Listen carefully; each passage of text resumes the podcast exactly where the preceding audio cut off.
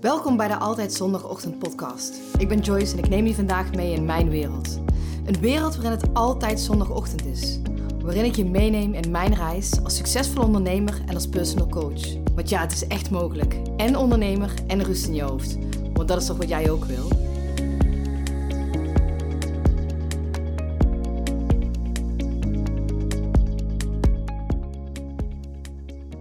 Goedemorgen. Vroeg of laat krijgen we er allemaal mee te maken. Een ontevreden klant. Maar wat is de verantwoording eigenlijk van de klant? En wat is eigenlijk de verantwoordelijkheid van de coach hierin?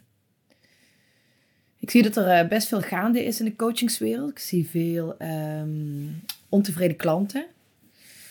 Vooral bij business coaches hoor ik wel heel vaak um, mensen zeggen dat ja, ik heb bij een business coach gezeten en uh, zij hadden mij van tevoren bergen ja, goud beloofd, maar achteraf blijkt dat ik het beoogde resultaat niet behaald heb.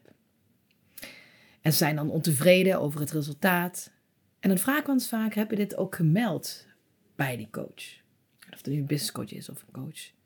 Dat maakt in dit verhaal niet zo heel veel uit. En dan zeggen ze vaak uh, nee, want ja, dit is wat mij beloofd was. En um, daar moet die coach dan ook aan voldoen. En dan ben ik niet helemaal met diegene eens. Want ik denk dat bij beide een bepaalde verantwoording ligt. Bij de klant, want ja, we verwachten dat de klant de tijd neemt, uh, zich helemaal inzet, commitment toont. Maar ik verwacht dit ook van de, van de coach. Dat hij committed is. Dat ik committed ben aan mijn klant. En dat, op het moment dat je gaat samenwerken en um, je bent ook enthousiast en je hebt net ja gezegd op je programma of op je dienst of wat er dan ook is. En het is, nu, ga, nu heb ik het toevallig even over coach, maar dat kan ook in, in, elke, in elke branche zijn. Het gaat even gewoon om het feit dat er een ontevreden klant is. Die klant is is ontevreden. En het is aan jou als uh, ondernemer om dat ook te zien. Want je gaat het ook merken aan zijn gedrag of haar gedrag. En dan zie ik vaak bij coaches twee dingen gebeuren. Of ze gaan overdeliveren. Dus ze, gaan, uh, ze hebben negen klanten die heel veel, uh, heel goede resultaten halen. Hè? En ze hebben één klant die iets minder resultaten haalt. Dan gaan ze al hun aandacht gaat dan naar die ontevreden klant om die klant maar tevreden houden, te houden. En wat ik vooral vind, is dat er ook een stukje verantwoordelijkheid ligt bij de klant. Want zij is een, of hij is een commitment aangegaan en dat verwacht ik dan ook van diegene. Maar wat je heel vaak ziet gebeuren is dat um, de coach de schuld geeft aan de klant en de klant geeft de schuld aan de coach. Nou, ik heb het zelfs pas meegemaakt dat er um, een klant van iemand, en ik ken die niet om naam te noemen, maar er had een klant bij iemand anders gereageerd onder een post van diegene. En uh, die reactie was niet al te best.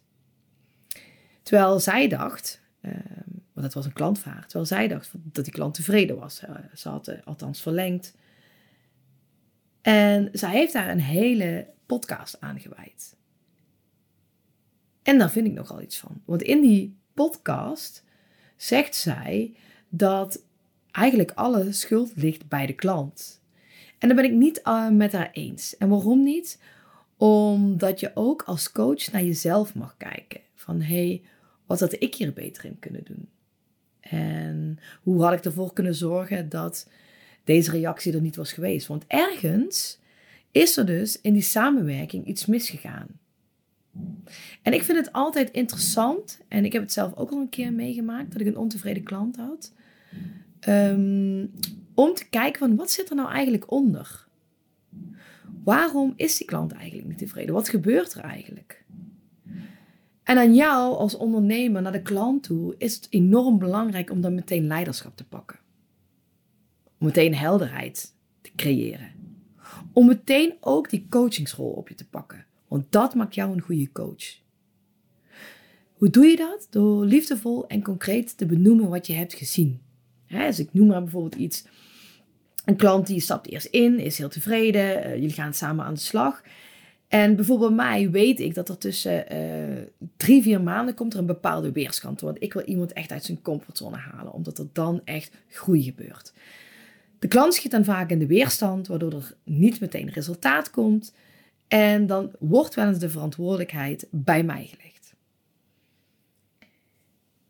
En uh, ik kreeg vervolgens van die klant uh, een boze mail. Hij was niet tevreden en uh, hij wilde eigenlijk liefst stoppen, want hij zag geen resultaat. En dan dacht ik, hey, dit is wel heel vreemd. Want je hebt op een moment, waren wij beide enthousiast in dit verhaal.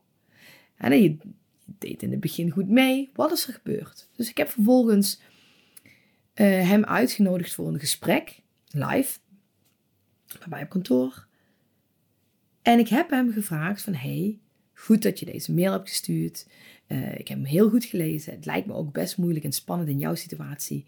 En daar heb ik ook echt respect voor dat je dit bij mij meldt. Dus wat doe ik? Ik benoem eerst zijn goede gedrag. En dat ik het zeer waardeer dat hij dit ook bij mij neerlegt. Want als je ergens niet tevreden over bent, vraagt het ook best wel wat moed om dat te zeggen. Want je hebt enorm veel geld geïnvesteerd en dan moet je ook nog een keer zeggen: Ik ben niet tevreden. Dus ik waardeer de moed die diegene dan uitspreekt. En dan zeg ik hem, hè, zoals ik al zei, ik heb de mail goed gelezen. En het is gewoon goed dat we hier even, even over, ja, dat we hier gewoon even over babbelen. En dan ga ik gewoon het gedrag benoemen wat ik zie. En zeg, hè, er zijn me een aantal dingen de laatste tijd opgevallen. En ik vraag altijd of ik die met hem mag delen. Of met haar. Maar in dit geval was het met een hem. Je krijgt dan vervolgens een, uh, vaak een ja. Want ze willen natuurlijk toch weten wat, uh, wat je te delen hebt. Maar zo creëer je eigenlijk dat je toestemming vraagt voor wat jij hebt gezien, hoe het vanuit jouw perceptie is gegaan. En ik wil natuurlijk dat die klant het allerbeste resultaat haalt. Ik wil helemaal niet dat die klant ontevreden is. Ik wil ook helemaal niet dat die klant stopt. Maar het is aan mij als coach om dit te zien. Om, het, om de vinger erop te leggen wat nu eigenlijk aan de hand is. En ik benoem daarmee dus ook het gedrag. Dus ik zeg bijvoorbeeld van, hè, in het begin van onze samenwerking merkte dat onze, ja, je deed de gesprekken goed voorbereiden. Als er acties moeten uitgezet worden, of als er acties uh, gedaan moesten worden, deed je die ook meteen. Als je vast had, nam je ook contact met mij op. En dat is ook het gedrag wat ik van mijn meest succesvolle klanten zie. Maar ergens is er tussen nu en puntje, puntje, puntje. In ieder geval het, het moment dat ik het gevoel heb waar dat veranderde. Dat voel je als coach ook. En dan zeg ik van, hè, nou, voor mijn gevoel is hier, hierna is iets veranderd. En ik kan niet echt de vinger erop leggen wat het is, maar ik wil wel weten wat daaronder zit. En er is dus iets gebeurd in de houding van de klant. En het is aan mij en mijn leiderschap hierin te pakken om dat ook dus naar boven te halen. Want het raakt, tuurlijk raakt het mij. En dat zeg ik ook tegen diegene.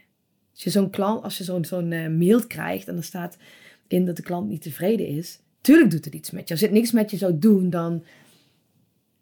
Ja, ik, als het niks met je zou doen, zou ik heel raar vinden. Maar ik benoem dat dus ook. Ik zeg het dus eigenlijk letterlijk, die mail die raakt mij eigenlijk wel. En um, dat ik ook heel graag resultaat met diegene wil halen. En ik nog steeds in hem of haar geloof. Want vaak is het gewoon zo dat diegene eigenlijk een vertrouwen in zichzelf is kwijtgeraakt ergens. En ik benoem dan ook dat ze hun zelfleiderschap of hun zelfverantwoording meer aan mij geven. En dat het eigenlijk ook niet het gedrag is wat ik verwacht van mijn klant. En dat het diegene ook helemaal niet verder gaat brengen. En ik ook helemaal niet geloof als je dit, ja, dit gedrag vertoont, dat je dan ook niet het resultaat gaat halen wat je wil. En ik vraag me dan ook af wat er dus is gebeurd hè, met die persoon aan het begin van onze samenwerking en met de persoon nu. Wat ligt hieronder? Wat speelt er op dit moment? Waardoor is deze mail, waar komt deze mail vandaan? Zou je dat met mij weer eens kunnen delen? Weet je, dan vraag ik weer die toestemming. Vraag ik weer van, hé, hey, wat is er nu eigenlijk met je aan de hand? En daardoor reageert eigenlijk de klant en dan gaan ze eigenlijk te raden bij zichzelf en dan zit je goed. Want vaak is het een kwestie van tijd, van ehm, eh, het niet meer vertrouwen hebben in zichzelf. En is het aan mij als coach om diegene daarbij te helpen, zodat zij zich weer, zodat zij, hij of haar, dat vertrouwen weer krijgt in zichzelf. Waarom is bijvoorbeeld die houding veranderd? Want dit is niet de houding waarmee jij grote resultaten gaat behalen. En dat verklaart dus ook waarschijnlijk waardoor de resultaten niet in bepaalde mate gehaald worden waarop jij, of wij in ieder geval, allebei het gevoel hadden wat er mogelijk is voor jou. En zodoende ga je dus met elkaar in gesprek. En dat echt in gesprek gaan met elkaar, dat zie ik eigenlijk nog veel te weinig. Zeker in coachingsland. Er wordt zeker op eh, social media zie ik het heel vaak voorbij komen. Mensen die ontevreden zijn over de coach. En ja, dat kan. En ik ga ze echt niet allemaal over één kam scheren. En uh, ja, ik geloof dat er hele slechte coaches zijn. Die uh, natuurlijk het um, niet altijd goed voor hebben met hun klant. Die um, eigenlijk misschien ja, het alleen maar zien als een uh, goudmijntje die uh, er geld mee kunnen verdienen. Maar je hebt, en daar geloof ik echt in, want ik werk echt met ja, het neusje van de zalm. En ik ken echt heel veel goede coaches die gewoon echt enorm goed zijn in hun vak. En ook zij hebben dus wel eens te maken met ontevreden klanten. Je kan niet altijd tevreden klanten hebben. Maar het is aan jou als coach dus om te ontdekken wat er met die klant aan de hand is. Weet je, als je een tijdje niks van die klant hebt gehoord, pak gewoon de telefoon. Ga gewoon even bellen. En wacht gewoon niet op dat de klant naar jou toe komt. Als ik merk dat er iets veranderd is bij mijn klant, of dat ik een tijdje niks van hem heb gehoord, en dan bedoel ik een tijdje, bedoel ik echt al uh, ongeveer een week. Ik hou graag van korte lijntjes. Ik hou graag uh, van updates, dat ik weet wat er aan de hand is, wat er speelt. En als ik dus een week niks heb gehoord, dan pak ik mijn telefoon en dan stuur een spraakberichtje of ik bel eventjes. En vaak zegt mijn klant dan eigenlijk, en dat hoor ik echt gewoon heel vaak, je belt net op het juiste moment. En weet ook dat het best wel, en misschien mag je dat ook bij jezelf te raden gaan, het is best moeilijk om hulp te vragen, zeker als je vastzit. En ja, um, mensen betalen mij daarvoor om, die hulp, uh, om met die hulp naar mij toe te komen, maar toch om die drempel over te stappen en je zit ergens, ergens mee, om dan toch even hulp te vragen, is vaak heel moeilijk. Want eh, zoals ik bij mij zie, dan komen mensen vaak met uh, vragen over hun business bij mij, of over een bedrijf, over klanten, of wat ook maar business gerelateerd is. En uh, vervolgens gebeurt er iets in hun privéleven waardoor ze eigenlijk helemaal van slag zijn. En even van hun pad afgeweken zijn. Nou, ik hoor een week niks van ze en dan pak de telefoon. En um, dan vertellen ze mij vaak dus iets over hun privésituatie. En dan zeg ik ook altijd, dit zijn ook dingen die je bij mij mag neerleggen. En dan krijg ik als antwoord, oh echt? Ja, want als het in jouw privéleven niet heel lekker loopt, dan loopt het in jouw business ook niet heel lekker. En samen is het aan ons, want ik heb mijn commitment toegegeven aan de klant en de klant aan mij, om samen voor jouw resultaat te gaan. En andersom, hè, waar de klanten eigenlijk um, soms ja, wel eens ontevreden zijn over de coaches, zie ik het ook andersom gebeuren. Coaches die um, werken met klanten die niet leuk zijn, die geen fijne energie hebben, die zich niet volledig inzetten, die uh, de resultaten niet halen. Vraag je dit wel eens bij je klant? Vraag je echt daadwerkelijk, hey, kun je hier iets mee? Ben je tevreden? Tot, uh, uh, hoe gaat het tot nu toe? Hebben jullie een uh, tussenevaluatie? En ik zeg niet dat je elke week moet evalueren, maar weet er wat er bij je klant speelt. En als je bijvoorbeeld een bepaalde uh, onderdelen hebt in jouw programma dat niet elke klant doet, ben je dan nog wel met je ideale klant bezig? Want heeft jouw ideale klant daar nog wel behoefte aan? Bijvoorbeeld dat jij, en dat heb ik ook een tijd gehad, um, ik heb twee online trainingen. En één training die had ik ook vast in mijn programma zitten. En dat ging over ehm, hoe jij sterk kon staan. Of het gaat over hoe jij sterk kon staan in je business. Maar de meeste mensen van mijn ideale klanten waren al veel verder als dat. Maar ik had voor hun ingevuld dat ze per se die training moesten gaan doen. Dus ga ook bij jezelf te raden van als jij per se wilt dat er bepaalde opdrachten worden gedaan en je klant doet dat niet, waarom die niet gedaan zijn. En als jij denkt dat daar het beste resultaat uit te halen valt, of dat ze daar het beste resultaat mee gaan behalen, vraag het dan ook aan je klant. We communiceren eigenlijk vaak veel te weinig wat er nu echt is. En dat je elkaar echt te weinig ziet. En te weinig ziet bedoel ik niet per se mee de afspraken. Ik bedoel er eigenlijk mee dat je iemand echt ziet. Wat speelt er nu echt bij iemand? Kijk jij echt in de ogen van jouw klant en zeg: hey, hoe gaat het nu eigenlijk echt met je? Of heb je dat helemaal afgebakend dat zij alleen maar voor een bepaald iets bij jou mogen komen? Wat helemaal oké is, hè? Als jij daar leiderschap in toont en daar leiderschap in pakt, dat je dat goed afgebakerd hebt, doe je dat hartstikke goed. Dit is wat je bij mij kan halen. Dit is wat ik bij jou kan brengen. Kijk, bij mij is het zo dat um, je kan bij mij terecht met zowel je business als je privéstuk. Omdat ik gewoon vind dat um, dat is samen één. En dat gaat, dat is zo in elkaar verweven. En die combinatie als het daar, als je je eigenlijk op alle vlakken in je leven goed voelt, dan is dat goud.